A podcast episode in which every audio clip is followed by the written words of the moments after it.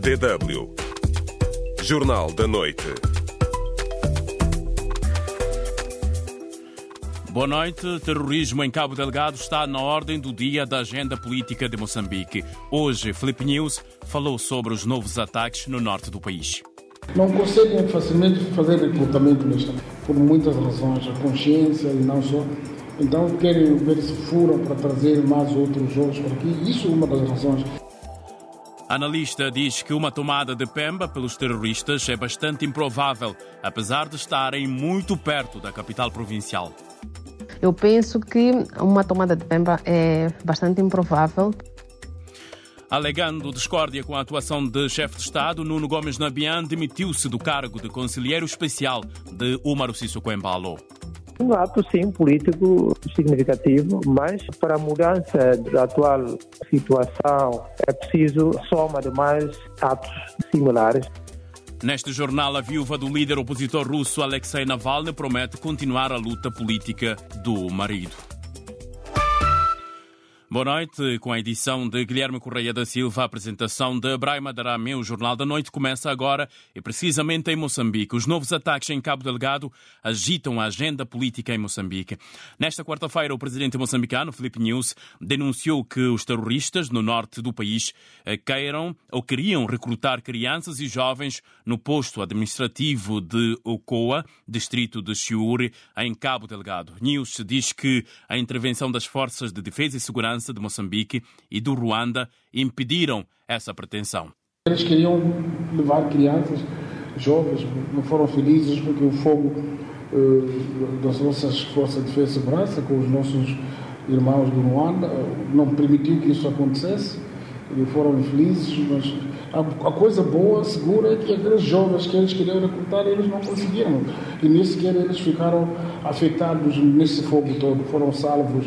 E essa aqui é a missão das Forças de Defesa e Segurança. Felipe News, presidente de Moçambique. Entretanto, o facto de terroristas estarem perto da capital provincial de Cabo Delgado preocupa os populares, mas analistas moçambicanos entendem que uma tomada de Pemba é bastante improvável devido à forte presença de diversas forças nesta cidade. Ainda assim, forças desmotivadas ou desmoralizadas, sem força de convicção e em condições miseráveis, mesmo em elevado número, facilmente podem perder uma guerra, alerta outro analista, Nadia Sufo. Nas últimas semanas, os insurgentes têm se aproximado cada vez mais da capital da província de Cabo Delgado, onde efetuam ataques contra a população. Uma das mais recentes incursões foi contra a aldeia de Naminaue, a cerca de 28 quilómetros de Pemba, no distrito de Metuje. Uma ameaça ao centro do poder nesta província que leva alguns setores a recearem investidas contra a cidade. Porém, entendidos em matérias de conflitos descartam essa possibilidade, como é o caso da pesquisadora Egna Sidumo.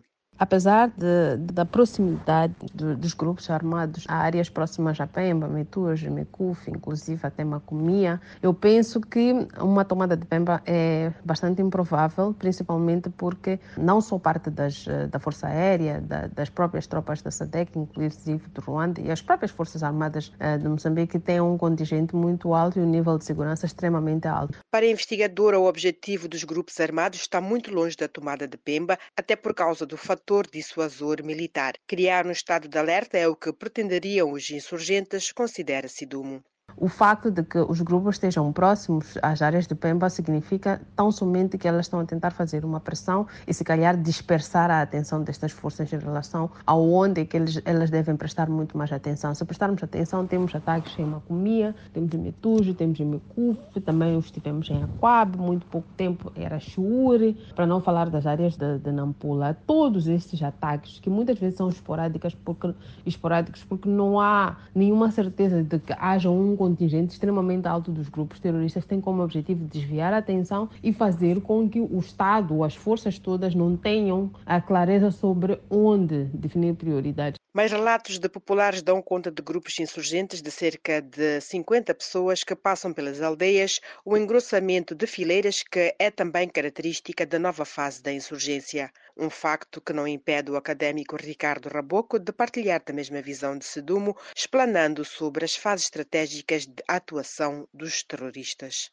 Tomada de Pemba não, porque em função do modus operandi eh, nós estamos a ver praticamente eh, três fases, não é? Embora até então esteja na segunda fase. Porque uma primeira fase foi, digamos, a fase posicional, não é? em que o movimento terrorista já ocupava territórios. Tanto mais que o símbolo disso foi a tomada do Simba da Praia. Mas em função também do colete de forças do outro lado, eh, este movimento posicional permitiu com que os terroristas passassem para a segunda fase, que é a fase em que se dividiram em pequenos grupos para baralhar a logística das forças de defesa e de segurança, mas também das forças amigas que apoiam Moçambique. E isto permitiu-lhes, portanto, ter um amplo campo de manobra, porque não tem bases fixas. Mas essa confiança nas forças que asseguram Pemba não é partilhada pelo especialista em assuntos africanos Fernando Cardoso. A desmoralização das forças e a sua indisposição em dar a vida pela causa podem abrir uma brecha para uma tentativa de tomada da cidade, segundo Cardoso. Outra fraqueza que joga a favor dos terroristas, segundo ele, é a atuação desastrosa do governo moçambicano. Os talibã eram 14 mil, o exército afegão eram 300 mil. É extremamente bem armado, logisticamente fornecido. Quando os americanos abandonam o Afeganistão, os talibã tomaram o poder em menos de um mês. O que é que isto significa? Significa que um grupo minoritário, que pode ser 10% ou 5% do ponto de vista numérico, de um grupo que esteja moralmente ou não esteja moralizado, ganha. Nádia Sufo, DW, Voz da Alemanha.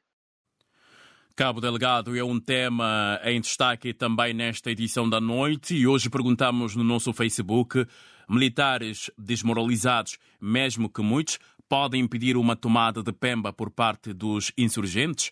É uma questão que já uh, teve também várias respostas.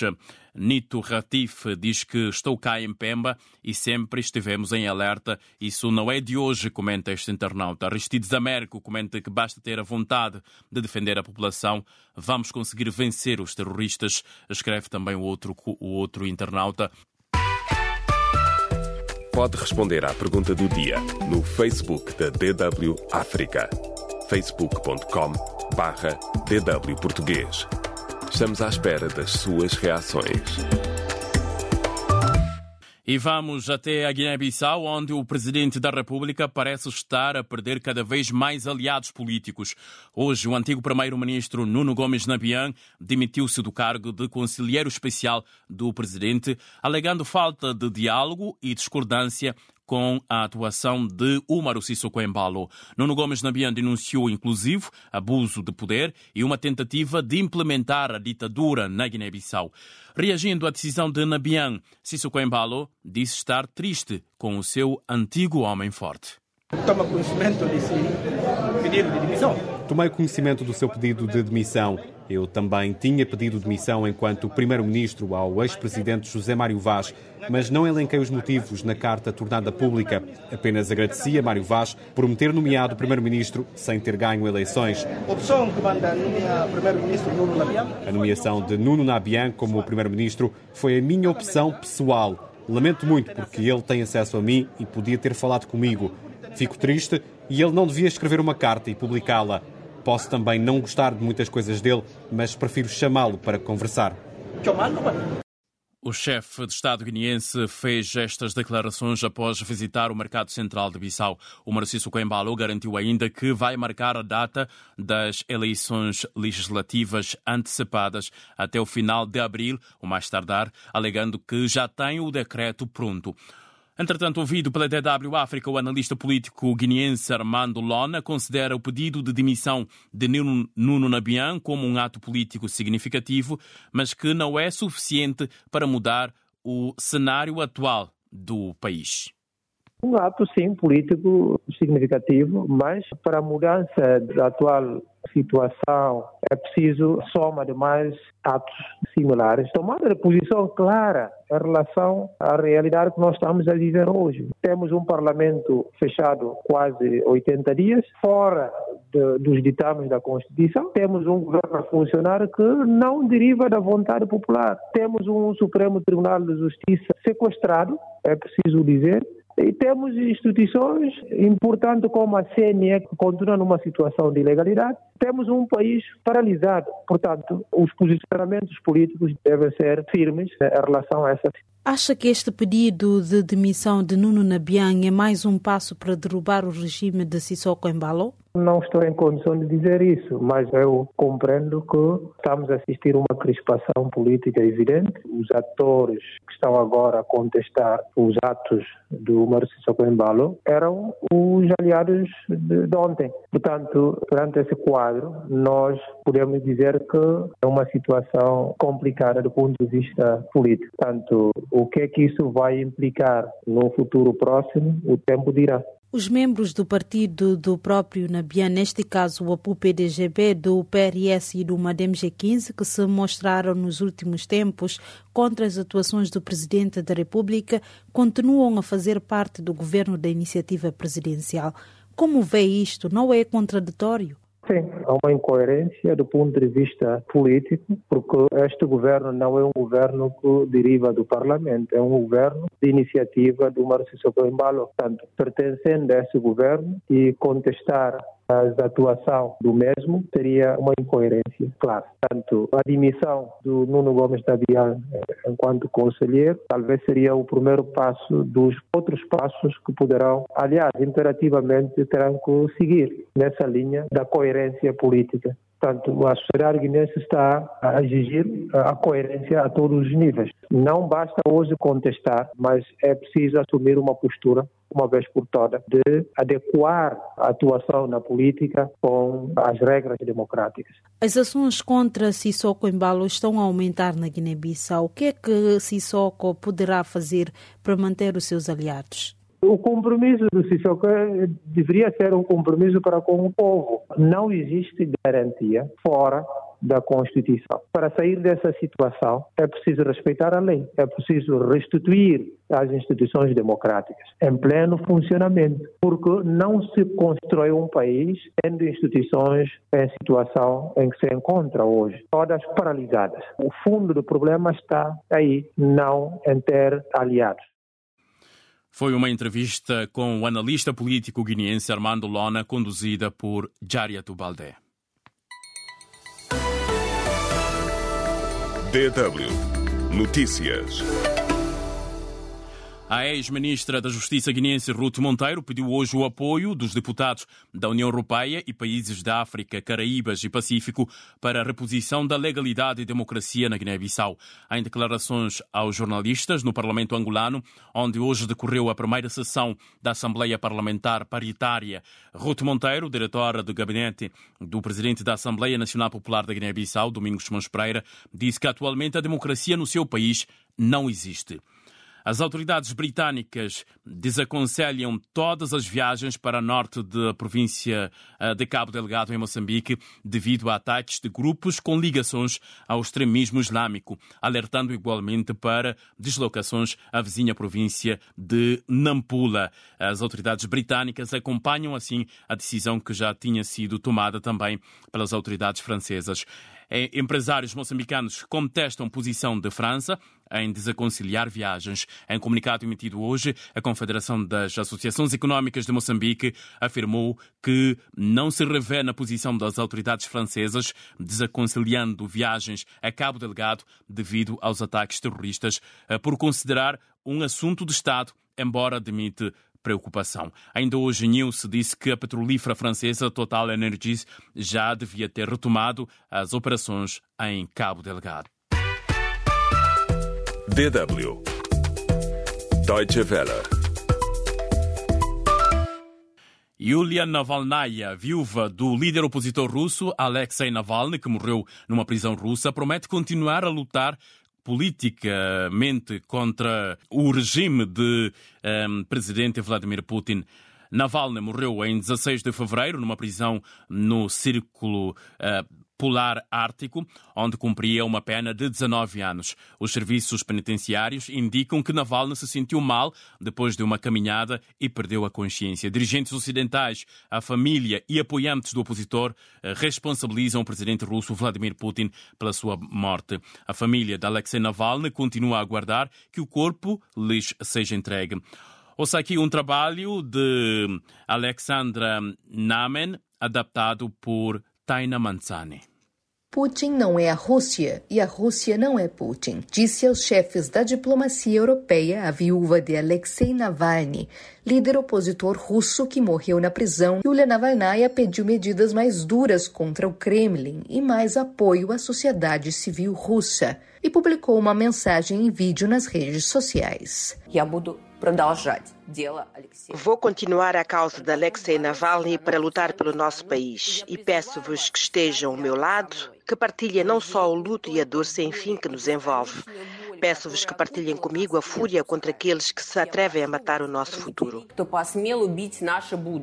O Kremlin negou qualquer envolvimento na morte de Navalny numa colônia penal onde estava preso. Mas para a União Europeia não há dúvida de que o regime do presidente Vladimir Putin é responsável e que é preciso responsabilizar os dirigentes e as autoridades russas. Ana Helena Baerbock, a ministra alemã dos Negócios Estrangeiros, anunciou mais sanções europeias. À luz deste sistema de sanções, a morte de Alexei Navalny não só continuará naturalmente a preocupar-nos, como também introduziremos novas e apropriadas sanções. A União Europeia já impôs pesadas sanções a Moscovo, incluindo a Putin, devido à invasão da Ucrânia, e admite que poderá ser difícil tomar mais medidas. O chefe da diplomacia europeia, Josep Borrell, sugeriu um gesto simbólico para honrar a memória de Navalny.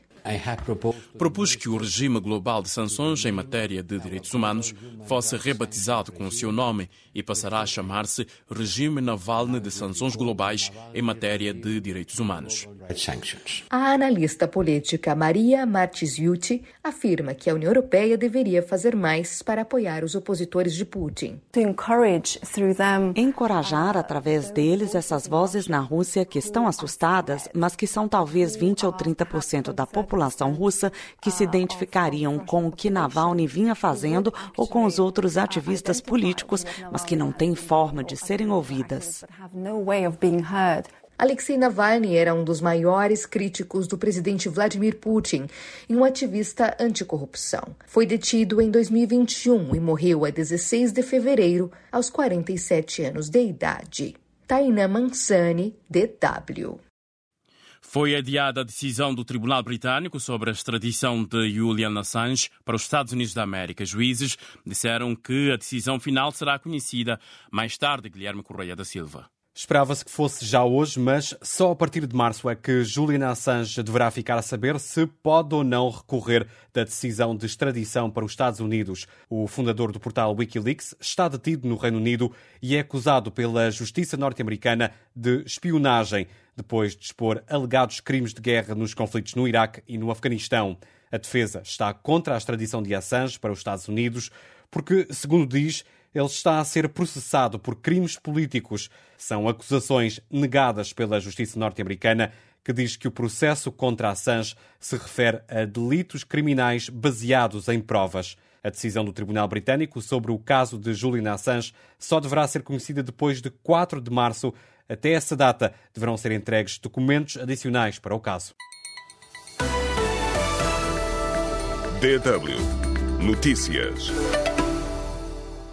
Os Estados Unidos da América alertaram hoje o Tribunal Internacional de Justiça de que qualquer sinal de retirada de Israel da Cisjordânia e de Gaza exige a garantia de segurança por parte das autoridades israelitas, insistindo no poder das negociações de paz. O presidente brasileiro e o secretário do Estado dos Estados Unidos da América discutiram hoje em Brasília o reforço da cooperação e dos conflitos na Ucrânia e na faixa de Gaza, reafirmando a necessidade de ser criado um Estado palestiniano. A ministra da Justiça senegalesa refutou hoje critério político na recente libertação de centenas de detidos, deixando em aberto a eventual libertação de dois dos principais opositores do país em plena crise ligada ao adiamento das eleições presidenciais no Senegal. DW Espaço do Ouvinte. No espaço do ouvinte de hoje, aqui na sua DW África, perguntamos: militares desmotivados, desmoralizados, mesmo que muitos podem impedir uma tomada de Pemba por parte dos uh, insurgentes. Uh, esta é a questão que colocamos. Rosário Antepa diz que o problema do nosso governo é de muita incompetência e também não está a ajudar no combate ao terrorismo em Cabo Delgado. A todos, muito obrigado e boa noite.